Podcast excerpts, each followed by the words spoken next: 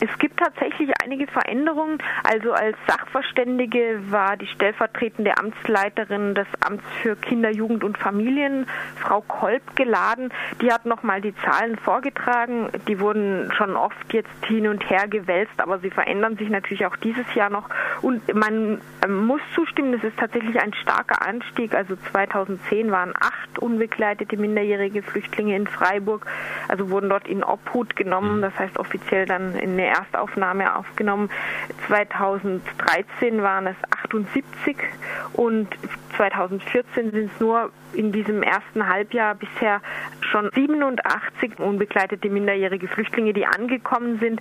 Davon vier weibliche, der Rest sind männliche Jugendliche. Von diesen 87 sind allerdings äh, nur 37 heute noch aktuell noch in der Inobhutnahme. Davon ist ein Mädchen und der Rest sind Jungs. Und dazu kommen dann noch Flüchtlinge, die in einer Folgeversorgung sind. Das heißt, das sind welche, die können auch schon im vergangenen Jahr irgendwie schon länger angekommen sein und sind dann in einer Anschlussunterbringung, größtenteils in dem Christophorus Jugendwerk. Ähm, genau. Die, äh, wenn die Zahl abnimmt, dann kann man sich natürlich fragen, was ist dann aus denen geworden? Ja, von diesen 87, die dieses Jahr angekommen sind, sind 24 weitergereist. Das heißt immer wieder, die wollen ja nicht unbedingt nach Freiburg, die werden eben hier aufgegriffen, weil das die erste größere Stadt nach der Grenze ist. Überhaupt sind die Städte auf der Rheinschiene besonderer Anlaufpunkt. Hier werden die Flüchtlinge erstmal untergebracht. Bei 29 wurde die Volljährigkeit festgestellt. Das heißt dann schlichtweg, sie fallen eben aus dieser etwas Kategorie, besseren. Betreuung als unbegleitete minderjährige Flüchtlinge und aus der Kategorie genau. Vier befinden sich in Untersuchungshaft, dazu sage ich später noch was, und einer hat glücklicherweise Verwandte gefunden. Der Rest sind die 37, die jetzt noch in Obhut in Freiburg sind. Was noch interessant ist, sind die Herkunftsländer. Das muss nicht interessant sein, ist es aber erstens natürlich deswegen, weil es immer denke ich, wichtig ist, den Hintergrund dieser Jugendlichen zumindest ein bisschen erschließen mhm. zu können. Warum könnten sie geflohen sein? Zum anderen aber jetzt gerade auch einfach aus der Situation heraus, dass besonders die nordafrikanischen äh, jugendlichen Flüchtlinge als besonders kriminell hingestellt wurden. Und da lässt sich einfach auch noch sagen, dass der Schwerpunkt der OMFs, also der unbegleiteten minderjährigen Flüchtlinge aus Nordafrika, in Freiburg nur bis März so auf diesen Herkunftsländern lag und inzwischen sind die Zulaufszahlen aus nordafrikanischen Ländern wieder rückläufig. Also von diesen 87, die dieses Jahr angekommen sind, waren tatsächlich 40 aus Nordafrika, aber sticht noch ein anderes, also sogar ein einzelnes Land extrem hervor. Und da, denke ich, sollte man sich Sorgen machen. Und das ist Eritrea. Man weiß ja, dass gerade Oppositionelle in Eritrea extremen Menschenrechtsverletzungen ausgeliefert sind und auch Flüchtlinge aus Eritrea besonders grausamer Prozeduren auf der Flucht, zum Beispiel in Ägypten, auf der Sinai-Halbinsel, auch in Libyen ausgesetzt sind. Da gab es immer wieder fürchterliche Geschichten und ich denke, das wird ein großes Thema sein, was auf Freiburg zukommt. Was sind diese unbegleiteten minderjährigen Flüchtlinge aus Eritrea, die vielleicht mutmaßlich auf grausamste Weise auf der Flucht ihre Eltern verloren haben? Dann gab es noch vier Flüchtlinge aus Syrien, zwei aus Ruanda und dann sind noch diverse andere Herkunftsländer, vor allem ja, aus Afrika und aus dem Nahen Osten dabei.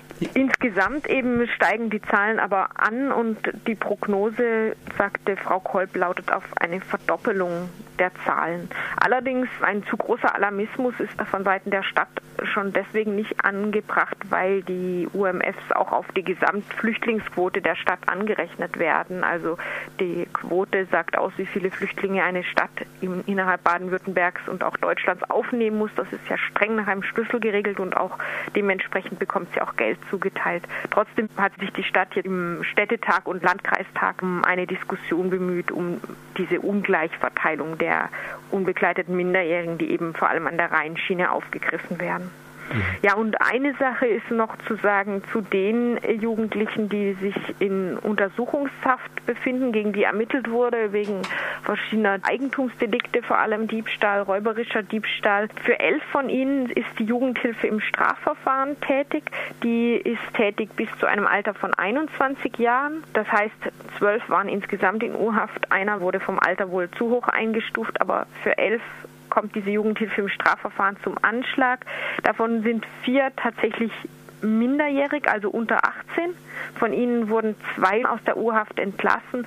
Einer von diesen ist in die in Obhutnahme zurückgekommen und einer in die Bereitschaftspflege, also die werden wieder versorgt. Zwei andere dieser Minderjährigen befinden sich allerdings offensichtlich noch in U-Haft. Die restlichen sieben sind volljährig, offensichtlich Heranwachsende unter 21, die nicht in dieser gesonderten Unterbringung für Minderjährige sich befinden, aber immerhin von der Jugendhilfe im Strafverfahren versorgt werden. Tut denn die Stadt etwas speziell für diese Gruppe von Flüchtlingen, die ja mit erwachsenen Flüchtlingen ja nicht gleichzusetzen sind? Ja, also es gibt eben die besonderen Träger, die sich um diese Flüchtlinge im Auftrag der Stadt kümmern. Das ist vor allem das Christophorus Jugendwerk. Auch noch andere Träger in der Folgeversorgung, die Frau Kolb jetzt allerdings nicht nennen wollte, angeblich aus Angst, jemanden zu vergessen. Das war etwas merkwürdig. Und dann gibt es noch den Verein Zuflucht, der sich um die weiblichen OMFs kümmert. Dort gibt es eben eine spezielle Unterbringung, eine pädagogische Betreuung und auch die Möglichkeit, in die Schule zu gehen, wobei da immer wieder die Diskussion ist, aus Not an Schulplätzen musste das Christophorus Jugendwerk eigene Schulplätze bei sich in der Unterbringung in der Schopfheimer Straße einrichten. Jetzt neuerdings, die sind jetzt fertig und das wurde von Seiten der Gemeinderäte teilweise auch kritisiert. Also öffentliche Schulplätze werden eigentlich erwünschter, weil ähm, das natürlich auch die Einbindung der mhm. Jugendlichen in den Kreis der anderen Freiburger Schüler fördern würde. Ähm, ja, dann, eben vielleicht gerade so die Ghettoisierung ja auch ein Punkt ist, wo Probleme entstehen. Genau, es wurde zum Beispiel auch diskutiert zur Unterbringung, ob die Jugendlichen, gerade die, die als schwieriger gelten, nicht viel eher in Familien untergebracht werden sollten, weil erfahrungsgemäß in der Unterbringung in Familien, wo die jungen Flüchtlinge auch tatsächlich dann persönliche Beziehungen aufbauen können, auch diese angeblichen äh, Probleme, diese Delinquenz und so sich deutlich abbaut. Da wurde dann gesagt, dass es eher Bereitschaftsfamilien gäbe, aber dass die natürlich nicht so von einem Moment auf den anderen immer erreichbar wären. Es scheint da nicht ein gezieltes Konzept zu geben, das verstärkt zu machen, sondern bisher werden die eher in Wohngemeinschaften untergebracht. Dann ein anderer Bereich, wo sich die Stadt engagiert, sozusagen, also das ist immer alles miteinander verbunden, was auch kritisiert wurde, ist die Vormundschaft. Alle Vormünder dieser äh, Jugendlichen sind städtische Vormundschaften und zwar 41 Vormundschaften sind das insgesamt für Jugendliche in Obhutnahme und in der Anschlussunterbringung. Das wurde auch von Irene Vogel von den unabhängigen Frauen kritisiert, gerade diese hohen Zahlen und auch der Interessenkonflikt, der entstehen kann, wenn die Stadt, die diese Jugendlichen unterbringen muss, die sie vielleicht auch kontrollieren muss, dann gleichzeitig auch noch die Vormundschaft ähm, übernimmt. Äh, Frau Kolb vom Jugendamt hat sich dann da ein bisschen rausgeredet. Sie hat gemeint, dass die offiziell mögliche Fallobergrenze 50 Vormundschaften pro Vollzeitstelle ähm, beträgt und sogar von Fachverbänden empfohlen noch immerhin 45 äh, zulässig sind. Also die Stadt liegt da ganz gut. Wie das praktisch aussieht, kann man sich eigentlich vorstellen. Also ja, ja. Hm. Die, die Leute sind überlastet und zu dem Interessenkonflikt hat sie hervorgehoben, dass die Vormünder nur dem Familiengericht rechenschaftspflichtig sind und die Stadt eben nur die Rahmenbedingungen festlegt. Aber immerhin die Stadt ist der Arbeitgeber. Gab es weitere Vorschläge oder Themen? Ja, ein Thema, was sich äh, natürlich auch ähm, ein bisschen durchgezogen hat, ist die Rolle der Polizei. Frau Kolb von der Stadt hat sehr hervorgehoben, welchen positiven Einfluss das Verhalten der Polizei hätte. Da geht es eben wieder um die Frage Eigentumsdelikte, die große Aufregung. Die Eigentumsdelikte sind jetzt eben zurückgegangen und da muss man eine Erklärung finden. Und ähm, neben der rückläufigen Zahl der Nordafrikaner hat sie dann etwas kurios hervorgehoben, dass erstens durch die Aufmerksamkeit der Bevölkerung sich deren Verhalten geändert habe. Das heißt für Frau Kolb, dass die Bevölkerung vorsichtiger geworden ist und sich nicht mehr so leicht den Geldbeutel klauen lässt. Konjach McCabe hat das nachher dann anders kontextualisiert und hat viel eher gefragt, was die Stadt denn tue gegen dieses Klima der Ablehnung und der Vorurteile, was sich jetzt gebildet hat gegen die unbegleiteten Minderjährigen. Er meinte, dass Integrationsfähigkeit nicht nur etwas wäre, was von Flüchtlingen geleistet werden müsste, sondern auch von der Gesellschaft und wie der Schaden für das Ansehen der Flüchtlinge behoben werden könnte. Darauf gab es keine Antwort, sondern eben es wird viel eher als positiv gesehen, dass die Bevölkerung jetzt aufmerksamer sei und eben die gezielte Polizeipräsenz habe dafür gesorgt, dass sich die Situation deutlich beruhigt und entspannt habe.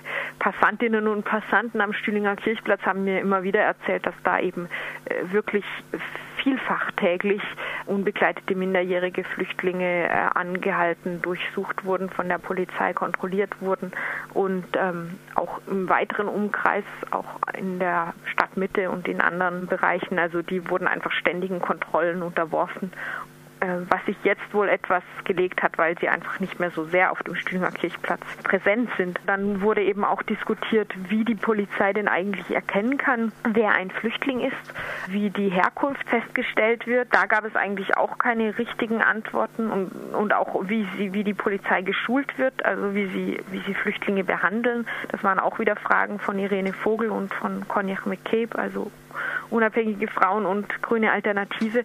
Frau Kolb verwies da jeweils auf die Erfahrung der Polizei. Was nochmals zur Sprache kam, war eben die Berichterstattung und ihre Folgen. Birgit Wölke von den Grünen wies nochmal darauf hin, dass das Bemühen der Stadt, Wohnungen zu finden für Flüchtlinge, also jetzt für Flüchtlinge auch allgemein, direkt konterkariert worden sei, dadurch, dass teilweise in der gleichen Zeitung, in der die Stadt dafür inseriert hatte, dann ein reißerischer Artikel wieder über die bösen kriminell unbegleiteten Minderjährigen gestanden habe. Und da hat auch Ulrich von Kirchbach, der Sozialbürgermeister, nochmal darauf hingewiesen, dass es da eher eine kontinuierliche Berichterstattung braucht als eine, die sich an Skandalen orientiert.